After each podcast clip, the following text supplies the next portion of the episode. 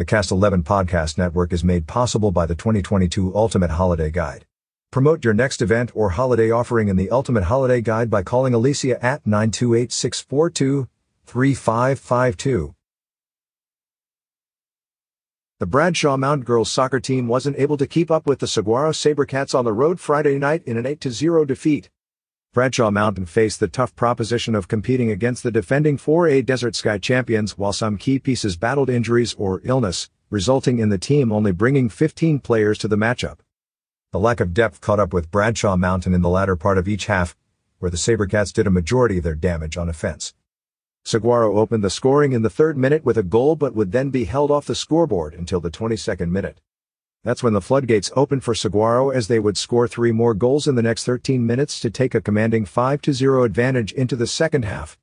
Bradshaw Mountain held Saguaro for the first 24 minutes of the second half before the Sabercats were able to break through and add to their lead with a goal in the 64th minute. They would score a pair of goals in the following five minutes to end the game. The girls played really well. Most of that second half we held them, frustrated them, but when we don't have a real deep bench to go to and you only got two or three players, you get tired. Head coach John Sterling said. That's the biggest thing, we got tired. We learned a lot tonight and that's the key. This will pay dividends going forward for us. Saguaro controlled the ball for the majority of the game and only allowed Bradshaw Mountain a shot at the goal on a penalty kick. Sterling attributed this to Saguaro's good ball control and movement, which he says Bradshaw Mountain can learn from. If they didn't see something that they liked or knew they couldn't go forward with it, they just dropped it back, he said. That's something we've worked on a lot and we need to learn to do. They would just drop it back, cycle it through and then maybe come up the other side and they were real good at just probing where they wanted to go and trying to find that gap and then they would go forward and then if they didn't have it they would drop it back again. That's the sign of a good team. Bradshaw Mount midfielder Charlize Ngolia was proud of her team's efforts considering the circumstances coming into the game. My team plays with a lot of heart. We don't give up when it gets tough, Ngolia said. We fought until the very end. They challenged us, they pushed us, and pushed our limits, but I just think we left our hearts on the field. She adds the game prepares Bradshaw Mountain for region play, which gets underway in January.